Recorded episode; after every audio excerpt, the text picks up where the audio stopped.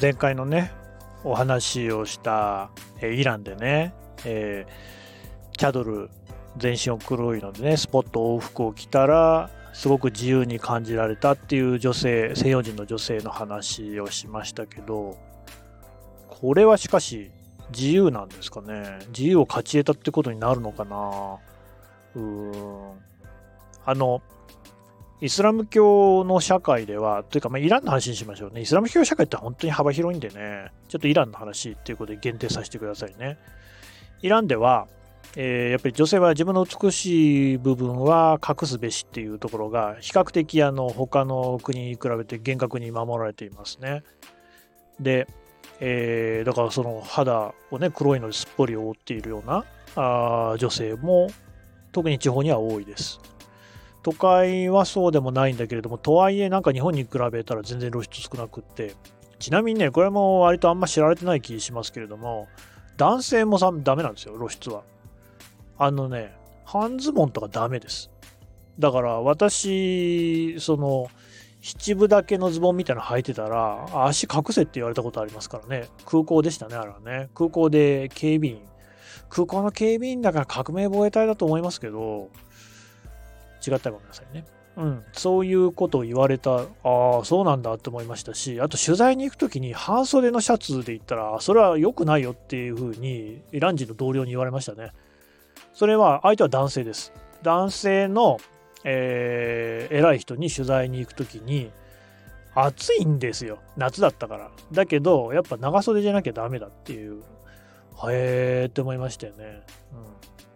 というようなね、ことはあって、だから肌を露出させるっていうことを基本厳しいんですね。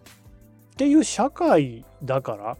あとまあさすがに、例えば日本とか、あの、欧米とかで、ちょっとね、目立つ女性が歩いてたからってじろじろ見ないっしょ。露出高い服着てる。いや、見るか。見るかもね。うん。そのイスラム教って本当結構ね、えー、とすごく実践主義的と言いますかね。例えばほらあの豚肉食べないっていう有名じゃないですか。なんで豚だけっていう話なんだけどまああれ豚だけ食わないというかうん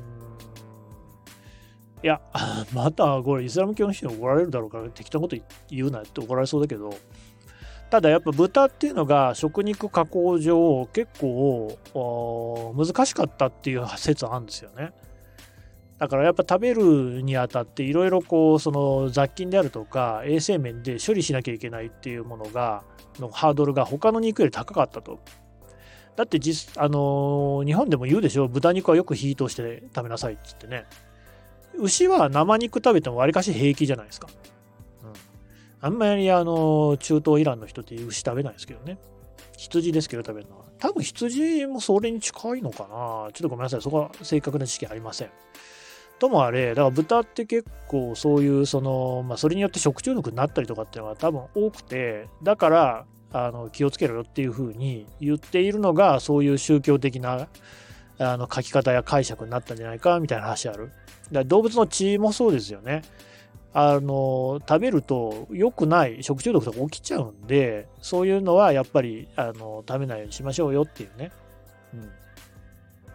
でね多分その女性に対する視線みたいなのも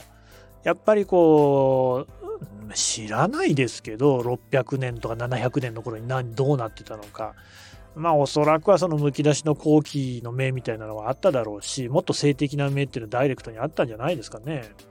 っていうのから身を守ろうみたいなのっていうのは、まあ、比較的その理にかなったあ行動ではあったんだろうなとは思いますよね。でそれに対して例えばあの服装の強制っていうのはだから比較的西洋からイスラム教社会を見た時にはあの本来着たい服を着られないと女性はもっと着飾りたいのにそれができないっていう文脈で語られるでしょ？ね、で、まあ、そういう女性もいるんですよ。特にそのテヘランとか大都市なんかだと、だあの別に全然あの禁止されているとか言いながらあのアメリカの映画とか普通に見てますからやっぱりああいうそのね、えー、女性女優たちとかに憧れるっていう人はたくさんいるわけです。私も直接話聞きましたけど、やっぱりペネロペ・クルスが好きだとかね、ちょっと古くていいかな。えー、そう全然聞きましたから。と、そういうのに憧れると自分はそういう服を着たい。なのに着られないっていうのは、これはあんま選択の自由がないってことになりますよね。で、ただ、その逆もあるなと思っていて、それはだからレッドカーペットに感じるんですよね。あの、フランスにカンヌ映画祭というのが有名なね、日本でも注目される一大映画祭ありますよね。で、あれ、レッドカーペット歩くときって、日本からね、女優さん行くときもありますけれども、みんなすごいドレス着てるでしょ。うん。着飾んないといけない場所ってあるわけですよ。それはね、例えばレストランとかそうで、ミシュランの三つ星とかで、三つ星じゃなくても別に一つ星とかでも、権威のあるレストランっていうのは、あの、やっぱジャケットと着ないとダメなんですよ、男性はね。私、あの、パリで三つ星レストランね、どんなもんかなと思って行ったことあるんですけど、すげえ高かったですけど、あの、妻と行きましたが、妻はね、まあ、それなりの格好してたんじゃなかったかな。私はね、一応襟ついたシャツは着てたんですけど、ジャケット着てなかったんですよね。まあ夏だし暑いし、私は暑がりなんで。そしたらね、あの店からね、あのー、これ着てくださいってって、ジャケットを渡されましたよね。でも用意してるんですよね、お店がね。ドレスコードがある。でね、私たちの隣のテーブルがね、タイ人の家族で、なんでタイ人って分かったかもう忘れちゃいましたけど、とにかくタイ人家族で、彼らもやっぱりジャケット持ってきてなかったから、観光客だと思いますね。着せられてましたね。私と同じなんか、今度ジャケット着てましたね。うん。で、あの、女性の服装もやっぱり本来はドレスみたいなのが望ましいと。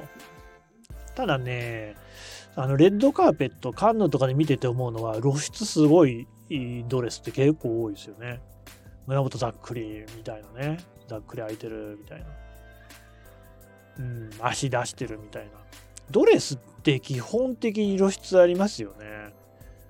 あれを着ないとどうなんだろう別に法律で決まってるわけじゃないから不分率みたいなもんだと思いますけどでも多分ね着飾ってないと止められると思うんですよ。誰かしらにね、ガードマンなのか、あるいはあの映画だったら配給会社とかプロモーターに止められるのかもしれませんけど、ダメだと思うんですね。ダメですよ。だって見たことないもんね、他の。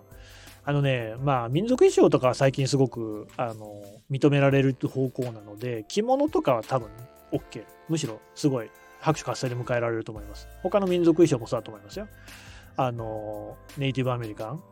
先住民だったり、チマチョゴリだったりでも別にあの迎えられると思いますが、が、どうかなあのブルカとかね、チャドルね、イスラム教のやつ、何せ着てる人見たことないんで、なんか現代風にアレンジされてたらいいのかな。でもなんでそれどうかなと思うのかっていうと、これね、南仏の方だったと思いますけど、ニースだったかな。えっとね、イスラム圏にはブルキニっていう水着があって、まあ、これ最近開発されたんですけれども海水浴はしたいあの水泳はしたいだけれども肌を露出させたくないっていう女性のために、えー、頭のもうすっぽり覆うのも含めて、えー、その肌を露出させない水着っていうのがあるんですよ。だから見た目はそのブルカっぽいブルカっていうのはサウジアラビアの女性みたいな服装ですね。でブルそれブルーカとビキニ合わせてブルキニって呼んでるんですけど全然ビキニじゃないですよ。セパレートじゃないんですけど全身覆ってますね。あれをね、禁止したんですよね。うん、で、その理由はや、なんかね、まあ一つには政教分離。これはまたちょっと別途を話そうかなと思いますけれども、フランスってすごく政教分離をに厳しい。例えば学校ね、あの学校にね、キリスト教徒でも十字架とか持ってっちゃダメなんですね。っていうのがまあ一つの理由。だから公共の場所でそういう宗教性を強く感じさせる服装は良くない。あとはやっぱりフランステロが多かったのでイスラム国なんかね。やっぱりイスラム過激派が起こすテロが多いとされていたのでそういうその不審な人物がわからないと、うん、顔も多くを隠しますしあと下にね火薬爆薬とか持っててもわからないっていう、まあ、そんなような話を聞きましたけどまあでもねそれはだからドレス以外のものを着る自由がないっていうのもなんか変な話じゃないのかなっていうね逆にそのなんでその露出しなきゃいけないのっていうねそこの自由うんみんなそんなに露出させたくてああいう服を着るのかな決まってるから着るんじゃないかなっていう疑問は私にはありますけどね。はい。今回はこんなところで。